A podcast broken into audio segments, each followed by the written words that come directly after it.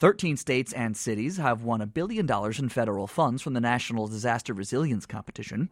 WNYC's Sarah Gonzalez reports New Jersey got very little in comparison. At least $181 million was reserved for Sandy damaged New York State, New York City, and New Jersey to support resiliency against floods and disaster. New York City won $176 million.